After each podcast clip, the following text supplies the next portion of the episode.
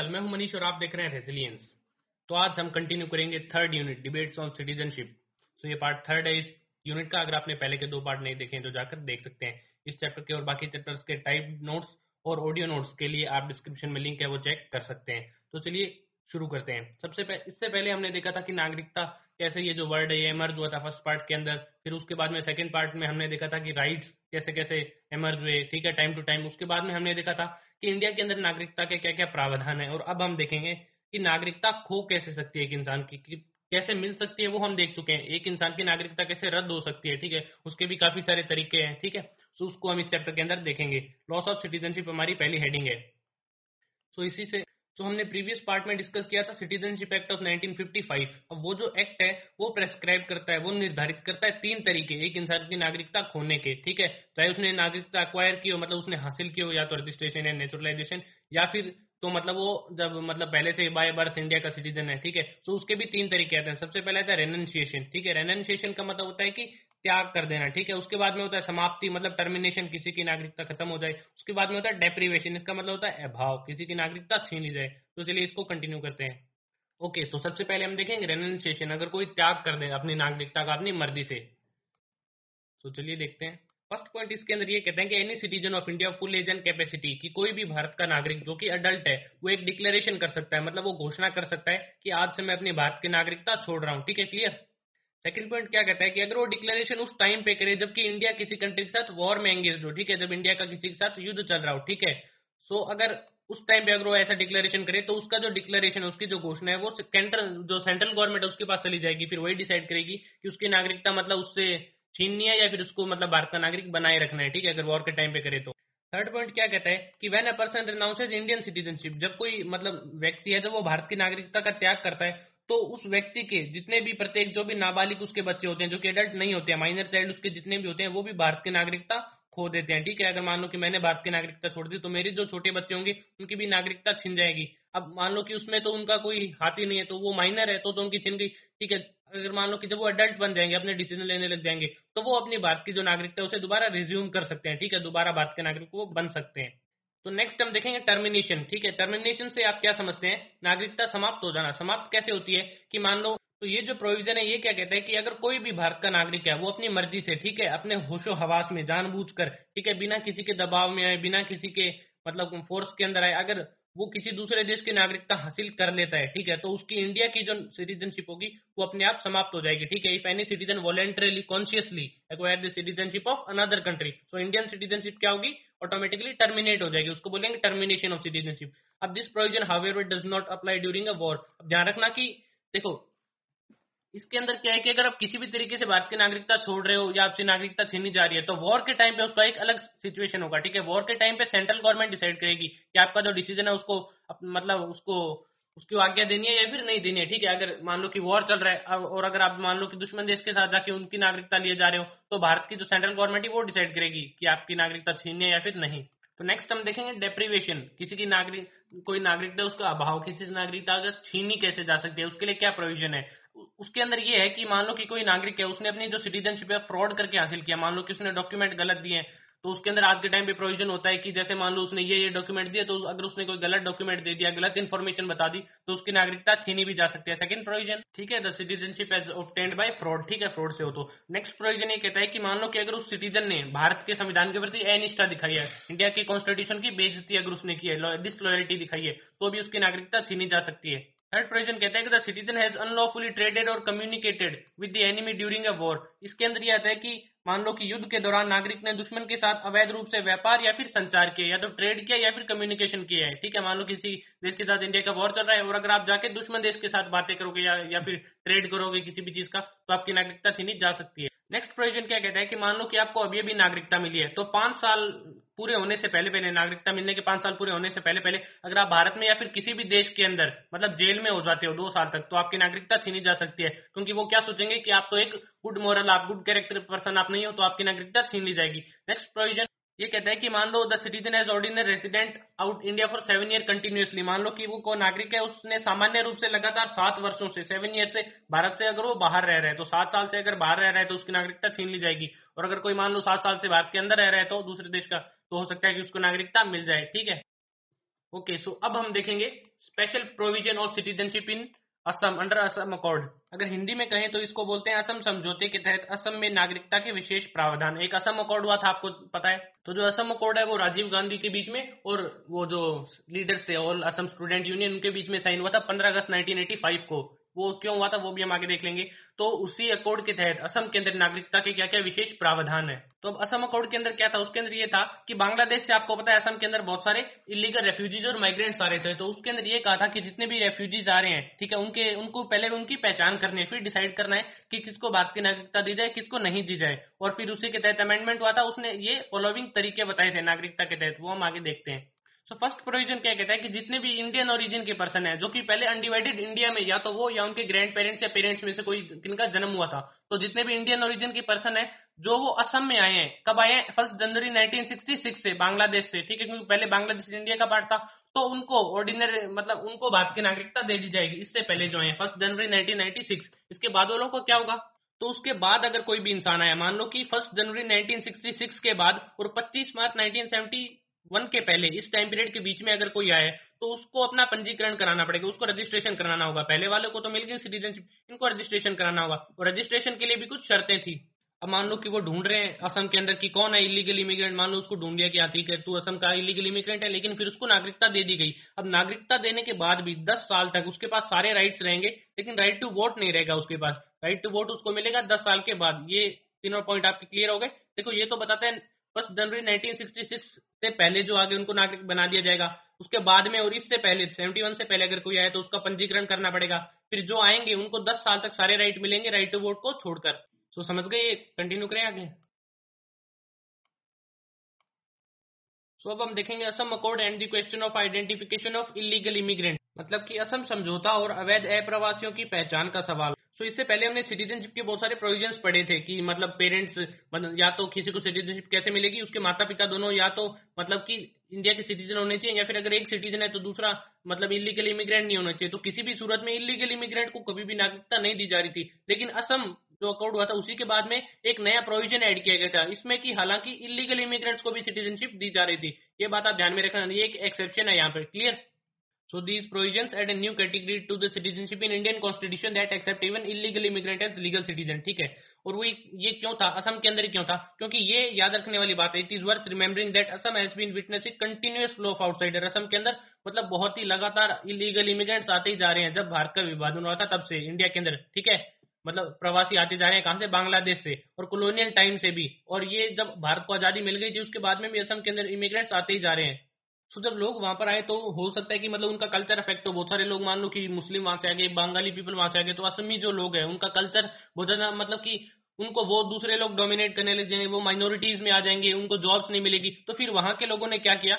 उन्होंने एक strong anti outsider movement चलाया कि मतलब बाहर से जो भी एक मज़बूत एक ऐसा मूवमेंट चला इसके अंदर कि बाहर से जो भी लोग आ रहे हैं, उनका विरोध करना उन्होंने शुरू कर दिया एंटी फॉरनर की विदेशियों के खिलाफ उन्होंने ऐसा मूवमेंट एक आंदोलन जारी कर दिया, ठीक है? और फिर उन्होंने क्या किया? उन्होंने अपनी जो लैंग्वेज थी, अपना जो कल्चर था, उसको बचाने के लिए ये मूवमेंट उन्होंने शुरू कर दिया था। फिर इसी से रिलेटेड ऐसा मकौड़ हुआ था, वो हम देखेंगे। तो वहाँ के लोगों ने क्या किया? मूवमेंट शुरू कर दिया और उनके पास कोई दूसरा रास्ता ही नहीं था। तो जैसे मैंने आपको बताया था कि उनके लोगों का, उनका जो कल्चर था और उनकी जो पोलिटिकल डोमिनेंसेस थी, मान लो कि ज़्यादा से ज़्यादा मुस्लिम वहाँ पे आ जाएँगे, बंगाली पीपल आ जाएँगे तो वहाँ के लोग अगर इलेक्शन में खड़े भी होंगे तो भी उनको पॉलिटिकल डोमिनेंस वोटिंग उनको नहीं मिलेगी वोट उनको नहीं मिलेंगे। तो इसी इश्यू से डील करने के लिए वहाँ पे क्या किया? लोगों को पहले ढूंढा जाने लगा कि कौन मतलब डिटेक्ट किया कि कौन यहाँ का सिटीजन नहीं है। फिर मतलब उनको वहाँ से हटाने का, उनको वापस अपने देश भेजने का इलीगल इमिग्रेंट्स को अपने देश भेजने का जो एक मूवमेंट था, वो वहाँ पे चला था, ठीक है? और ये जो मूवमेंट था, इसको सबसे ज़्यादा पहचान का बिल 1983 के अंदर। सो अब हम देखेंगे Assam accord and national register of citizens मतलब असम समझौता और नागरिकों का राष्ट्रीय पंजीकरण। अब ये जो नेशनल रजिस्टर ऑफ़ सिटीजन है, इसको शॉर्ट फॉर्म में एनआरसी भी बोला जाता है। अभी रिसेंटली ये बहुत ही ज़्यादा पॉपुलर है न्यूज़ चैनल्स पर। सो जो असम अकॉर्ड था, वो साइन किया गया था किस किस के बीच में? जो लीडर्स थे ऑल असम स्टूडेंट यूनियन वहाँ के स्टूडेंट्स ने एक यूनियन बना ली थी, जिसको आसू आसू भी बोलते हैं शॉर्ट फॉर्म में, ठीक है? सो वहाँ के जो लीडर थे, उनके बीच में, और उस टाइम पे जो प्रधानमंत्री थे, जो पीएम थे, राजीव गांधी, उनके बीच में ये मूवमेंट ये जो अकॉर्ड था, ये जो समझौता था, असम समझौता ये साइन हुआ था 1983 के अंदर, ठीक है 15 अगस्त। तो ये क्यों हुआ था? वहाँ के जो सोशल जो कल्चर है, ठीक है, उनका जो पॉलिटिकल फैब्रिक है, उसको प्रोटेक्ट करने के लिए। किसके? जो नेटिव है असम के। नेटिव का मतलब जो वहाँ पे पहले से रह रहे हैं असम के लोग।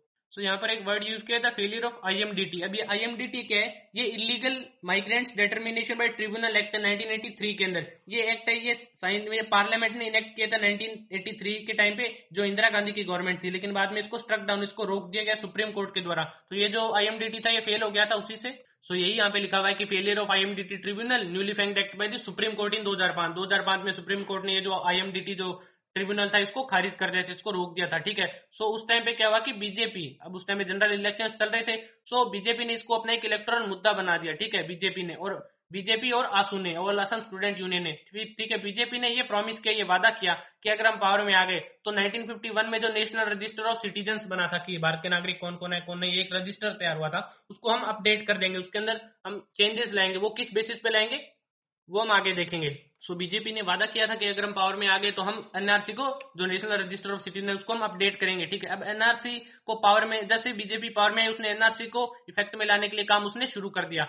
अब एनआरसी लिस्ट के अंदर, अगर आपको मतलब सिटीजन की लिस्ट के अंदर आना है, उस रजिस्टर के अंदर आपको अपना नाम चाहिए तो आपको सबूत देना होगा कि आप मतलब असम के अंदर पहले से रह रहे हैं। उसके लिए कट ऑफ़ डेट डिसाइड की गई थी कि मार्च उन्नीस सौ इकहत्तर से पहले आपको सबूत देना होगा कि मैं भारत के अंदर, असम के अंदर था। और आप सबूत कैसे देंगे? कि हो सकता है कि आप अपने नाम दिखा दो कि मैंने उस टाइम पे वोट डाला था, या फिर कोई और दूसरे जो रेजिडेंस कोई ऐसे डॉक्यूमेंट है जो कि आपकी तारीख बताते हैं, ठीक है? और यही डेट क्यों? क्योंकि March 1971 cut off date announce की गई थी। सो जो पॉलिटिकल पार्टीज़ थी उन्होंने कहा था कि बहुत ही ज़्यादा माइग्रेंट्स आ रहे हैं। उन्होंने बड़ा चढ़ा कर इस बात को कह दिया था लेकिन बाद में जब इनका आइडेंटिफिकेशन हुआ तो कुछ 19 लाख पीपल ही थे। तो वो उन्होंने जो क्लेम किया था उससे काफ़ी कम पीपल थे। फिर लोगों का तो ये मानना था कि जो मोस्ट ऑफ़ दी जो पॉपुलेशन है वो मुस्लिम होगी लेकिन ज़्यादा मोस्टली जो मतलब जो माइग्रेंट्स थे इलीगल माइग्रेंट वो हिंदूज थे। लेकिन फिर भी नेशनल रजिस्टर ऑफ़ सिटीजन के अंदर मान लो कि आपने सबूत दे दिया कि मैं मार्च उन्नीस सौ इकतीस से मार्च सॉरी मार्च उन्नीस सौ इकहत्तर से पहले मैं भारत के अंदर था तो, तो आपको नागरिकता मिल जाएगी। अगर आप सबूत नहीं दिए गए, आप सबूत नहीं दे पाए तो आपको इस लिस्ट से निकाल दिया जाएगा। अब जो लोग निकाल दिए गए ना, उनके अंदर भी क्या था कि जो हिंदू थे, उनको तो फिर भी नागरिकता दे दी गई, और जो मुस्लिम थे, उनको नागरिकता फिर भी नहीं दी गई, ठीक है? मतलब अगर आप उस लिस्ट से एक्सक्लूडेड है आप प्रमाण नहीं दे पाए तो अगर आप हिंदू है तो आपको नागरिकता दे दी जाएगी, अगर आप मुस्लिम है तो आपको नागरिकता नहीं दी जाएगी। सो इसी को कंटिन्यू करते हुए देखिए, यहाँ पर लिखा गया कि कि Hindus excluded from the NRC list will be provided citizenship but the Muslim will be deported कि मतलब जो एनआरसी की सूची से बाहर किए गए जो हिंदू है, उनको तो नागरिकता प्रदान कर दी जाएगी, लेकिन जो मुसलमान है, उनको निर्वासित कर दिया जाएगा, उनको डिपोर्ट कर दिया जाएगा। वापिस बांग्लादेश भेज दिया जाएगा। So it may lead to introduction of citizenship on the basis of religious affiliation so यह धार्मिक सदमता के आधार पर नागरिकता का परिचय दे सकता है कि फिर ये तो हो गया कि मतलब आप धर्म के बेसिस पर आप नागरिकता दे रहे हो किसी को तो ये चीज़ तो गलत हो गई। हम इससे क्या मोरल वैल्यू सेट करना चाहते हैं? ठीक है नेक्स्ट पॉइंट मोरेवर हालाँकि इसके अलावा जो हरियाणा उत्तराखंड और ये जो दूसरे स्टेट्स है वो भी एनआरसी लिस्ट को मतलब लागू करने के लिए बात वो कर रहे हैं कि हम भी अपने स्टेट में एनआरसी लिस्ट लागू करेंगे फिर देखेंगे कि आपको प्रमाण देना है। पहले का अगर आप नहीं दे पाए तो उसके अंदर हिंदुओं को रख लेंगे मुस्लिमों को भेज दें भेज देंगे। सो so, इसके अंदर क्या होगा this turn whole population into suspect citizen इससे क्या हो सकता है कि जो पूरी आबादी है उसको संदिग्ध नागरिकों में बदला जा सकता है उन पर सस्पेक्ट किया जा सकता है और फिर उनको की उनको कभी भी वेरीफाई किया जा सकता है एनआरसी के थ्रू ठीक है? अब उसके अंदर ये भी है कि इसके अंदर कुछ गलत नहीं है। There is nothing wrong in implementing the NRC इसके अंदर कुछ गलत नहीं है कि हम एनआरसी को लागू कर रहे हैं पूरी कंट्री के अंदर। बट सवाल ये है कि what normative values we are looking to achieve through this through this exercise अब इसके अंदर, लेकिन सवाल यह है कि हम इस अभ्यास के माध्यम से क्या मानक मूल्य हासिल करना चाहते हैं? हम क्या मोरल वैल्यूज़ क्या सेट करना चाहते हैं कि एक कंट्री के अंदर मुस्लिमों को जीने का क्या अधिकार नहीं है? तो इसी को लेकर एनआरसी को लेकर बहुत सारी कॉन्ट्रोवर्सीज हुई थी। सो so, अब फाइनली हम इसके कंक्लूजन पे हम इसके निष्कर्ष पे आ चुके हैं। तो देखते हैं इसका क्या कंक्लूजन है। तो फ़र्स्ट पॉइंट ये कहता है the citizenship amendment act of 2005 जो कि मतलब जो नागरिकता संशोधन अधिनियम था 2005 का उसने क्या किया? Had already excluded from the citizen from the citizenship the children born to illegal immigrant in India उसने क्या किया कि पहले ही भारत में अवैध प्रवासियों से पैदा हुए बच्चों को नागरिकता से बाहर कर दिया था कि जो अमेंडमेंट हुआ था 2005 के अंदर सिटीजनशिप अमेंडमेंट एक्ट जो हुआ था, उसने पहले से ही जो इलीगल इमिग्रेंट के जितने भी बच्चे पैदा हुए, उनको नागरिकता से बाहर कर दिया था, ठीक है? And many other refugees like Chakma are also struggling to get their citizenship rights in India और और भी दूसरे कई चकमा रेफ्यूजी जैसे जो शरणार्थी जो समूह है, ठीक है? जितने भी रेफ्यूजीज है, ठीक है? वो क्या कर रहे हैं? वो भी अपनी नागरिकता का अधिकार पाने के लिए संघर्ष कर रहे हैं। वो स्ट्रगल कर रहे हैं अपनी सिटीजनशिप इंडिया के अंदर पाने के लिए, जो चकमा रेफ्यूजीज है। नेक्स्ट पॉइंट है NRC will open up new debates and contestation surrounding the citizenship in India अब एनआरसी भारत में नागरिकता को लेकर नई बहस और नए विवाद खोलेगा, ठीक है? डिबेट्स एंड कंटेस्टेशन अब जो लास्ट पॉइंट है, ये बहुत ही गंभीर पॉइंट है। इसको आप ध्यान लगाकर सुनना कि in fact in the process of establishing nation state जो प्रक्रिया है हमारी राष्ट्र राज्य बनाने की, हमने धीरे धीरे स्टेट बनाया इंस्टीट्यूशन बनाया स्टेट किसके लिए बना है ह्यूमन बींग्स के लिए भी। तो आज के टाइम पे सबसे आगे जो मुद्दे चलते हैं, ठीक है, वो इंक्लूजन एक्सक्लूजन मतलब कि बहिष्करण करना, किसी को किसी को समावेश करना, किसी को देश के अंदर बुला लेना, किसी को देश से निकाल देना, लोगों की पहचान करना, कौन लीगल है, कौन इलीगल है, कौन कानूनी है, कौन अवैध है, कौन सिटीजन है, कौन एलियन है, कौन देश का नागरिक है, कौन नहीं है, कौन विदेशी है, ये जो मुद्दे हैं, ये आज के टाइम पे सबसे ज़्यादा आगे हैं, ठीक है एंड अब ये ये जो मुद्दे हैं, आप ये सोचो कि ह्यूमन बींग है, जो इंसान है, उसने स्टेट बनाया था। तो अब वो दोबारा क्वेश्चन करेगा, सवाल उठाएगा लेजिटिमेसी ऑफ़ द इंस्टीट्यूशन वो दोबारा सवाल उठाएगा, राज्य जैसी जो संस्था है, उसकी वैधता पर फिर से अब हमें ये मजबूर करता है, इस चीज़ पर विचार करने के लिए कि यार देखो, हमने स्टेट देखो, कौन नागरिक है, कौन नहीं है, हमने आज के टाइम में बॉर्डर्स बना दिए, कितने सारे हमारे फौजी भाई हैं, वो आज भी शहीद होते हैं। जैसे तो इसको बेटर आप इस तरीके से समझ सकते हैं कि एक मेडल नाम का सॉन्ग है, गुलजार छानी वाला का। तो उसको आप यूट्यूब पे सुन सकते हैं। देखो, जैसे आज के टाइम पे हमारे पास क्या अधिकार है कि हम किसी को देश से निकाल दें? वो भी एक ह्यूमन बींग है, हम भी हम भी एक ह्यूमन बींग है। हमारे पास क्या अधिकार है कि हम किसी को ज़िंदगी को हम बदतर बना दें? सो अब आज के टाइम पे आप देखोगे कि तो जब नेशन बना दिया जा रहा है तो किसको देश में निकालना है, किसको देश से नहीं निकालना है? कौन लीगल इलीगल कौन सिटीजन है, कौन सिटीजन नहीं है? ये मुद्दे सबसे आगे हैं। तो ये हमें हमें दोबारा मतलब मजबूर करता है कि हम सवाल उठाएँ स्टेट की वैधता पर स्टेट की लेजिटिमेसी पर। ठीक है? क्लियर आई होप आपको अच्छे से सब कुछ समझ आया होगा। एक बार हम इसको दोबारा समाप्त कर लेते हैं। तो सबसे पहले हम देखेंगे कि नागरिकता कैसे खो जा सकती है। तो आपको पता होगा कि जो सिटीजनशिप अमेंडमेंट एक्ट हुआ था उन्नीस के अंदर उसने तीन तरीके बताए थे नागरिकता छीने जाने के। रेनेशिएशन टर्मिनेशन और डेप्रीवेशन की या तो त्याग कर जाए या समाप्ति हो जाए, या कि उसको नागरिकता उसकी छीन ली जाए। अब त्याग करने के क्या क्या प्रावधान है कि कोई भी एडल्ट है, वो अपनी मर्ज़ी से एक ऐसा डिक्लेयर एक घोषणा कर सकता है कि मैं देश की नागरिकता छोड़ रहा हूँ। लेकिन अगर वो डिक्लेरेशन वॉर के टाइम पे करे ठीक है? तो उसका जो डिक्लेरेशन है, वो सेंट्रल गवर्नमेंट डिसाइड करेगी, ठीक है? और उसी के साथ अगर एक कोई पर्सन है, वो भारतीय नागरिकता छोड़ देता है तो उसके जितने भी माइनर चाइल्ड होंगे, वो भी नागरिकता उनकी छिन जाएगी। लेकिन अगर वो दोबारा अडल्ट होंगे तो वो अपनी नागरिकता रिज्यूम कर सकते हैं इंडिया की। फिर हमने देखा था टर्मिनेशन की, किसी नागरिकता समाप्त कैसे हो सकती है कि कोई इंसान अगर अपनी मर्ज़ी से बिना किसी के दबाव में आए, अगर दूसरे देश की नागरिकता अगर वो हासिल कर लेता है तो इंडिया की नागरिकता उसकी अपने आप छिन जाएगी, क्योंकि इंडिया में सिंगल सिटीजनशिप है डुअल सिटीजनशिप नहीं है। और ऐसा जो प्रोविज़न है, ये भी अगर वॉर के टाइम पे वो अगर दूसरे देश की नागरिकता लेना चाहे तो इंडिया की जो सेंट्रल गवर्नमेंट है, वो डिसाइड करेगी क्या करना है उसकी नागरिकता के साथ। फिर हमने देखा था डेप्रीवेशन की किसी नागरिकता सरकार छीन कैसे सकती है? अगर उसने फ्रॉड से नागरिकता हासिल किया है, या फिर उसने देश के संविधान के प्रति डिसलॉयलिटी अनिष्ठा का भाव रखा है, या फिर उसने जो हमारा अगर वॉर चल रहा है, किसी देश के साथ युद्ध चल रहा है तो उसने उसके साथ ट्रेड किया है, या फिर एनिमी के साथ उसने मतलब मतलब बातें बातें की है उसने, ठीक है? कम्युनिकेशन किया है। या फिर अगर हमने उसको सिटीजनशिप दे दी और पाँच साल के भीतर भीतर अगर वो किसी भी देश के अंदर दो साल के लिए जेल में हो गया तो नागरिकता छीन लेंगे, क्योंकि वो गुड कैरेक्टर का नहीं होगा। तो अगर कोई भी सिटीजन अगर वो भारत से नागरिकता लेने के बाद भी, ठीक है? अगर वो सात साल से भारत के बाहर रह रहे हैं तो उसकी नागरिकता छीन ली जाएगी। फिर हमने कुछ स्पेशल प्रोविज़न कुछ ऐसे प्रावधान देखे थे असम के अंदर, ठीक है? सिटीजनशिप को लेकर, असम की नागरिकता को लेकर, जो कि असम अकॉर्ड के अंदर निर्धारित किए गए थे। तो उसके अंदर क्या था? बांग्लादेशी जितने भी इमिग्रेंट है, प्रवासी है, उनकी पहचान करना, फिर उन्हें निकाल देना भारत से, या फिर उनको सदस्यता दे देना। तो वो अमेंडमेंट किया गया था 1985 के अंदर, उसको हम देखते हैं। उसके अंदर क्या क्या प्रावधान थे कि अगर कोई एक फ़र्स्ट जनवरी 1966 से पहले अगर कोई आ गया है तो उसको तो भारत का नागरिक मान लिया जाएगा। अगर उसके बाद में आया है, ठीक है? और लेकिन इस 1971 से पहले है तो उसको अपना रजिस्ट्रेशन करना पड़ेगा, पंजीकरण करना पड़ेगा, ठीक है? अब अगर उसको भारत का नागरिक मान भी लिया गया तो भी 10 साल तक उसको सारे अधिकार मिलेंगे, बस वोट का अधिकार उसको नहीं मिलेगा, ठीक है? फिर हमने देखा था कि असम अकॉर्ड असम समझौते से लेकर जो एक सवाल उठा कि, ताकि जो प्रवासी है, उनकी कैसे पहचान की जाए? फिर यही जो असम अकॉर्ड होता है भारत के संविधान के अंदर एक नई, एक एक्सेप्शन ऐड कर देता है। इससे पहले नागरिकता सबको मिल रही थी, लेकिन इलीगल इमिग्रेंट को नहीं मिल रही थी। तो इससे इलीगल इमिग्रेंट को भी मिलने लग गई। तो ये बात याद रखने वाली है कि मतलब कॉलोनियल टाइम से लेकर और भारत आज़ाद होने तक, भारत के अंदर मतलब असम के अंदर बहुत सारे इलीगल इमिग्रेंट्स आ रहे थे। तो वहाँ पर बहुत ज़्यादा लोग आ रहे थे और इसी वजह से वहाँ के लोगों ने एक anti outsider anti foreigner movement ठीक है, विदेशियों को भगाने के लिए मूवमेंट शुरू कर दिया ताकि वहाँ की लैंग्वेज कल्चर और सबको प्रोटेक्ट कर सके। तो इसी मुद्दे से निपटने के लिए वहाँ के लोगों ने पहचान करनी शुरू की कि कौन यहाँ का नागरिक नहीं है, फिर उसको वहाँ से हटाना और वापस अपने देश भेज देने की जो बात है वो चली थी। और सबसे ज़्यादा ये चली थी 1983 के अंदर।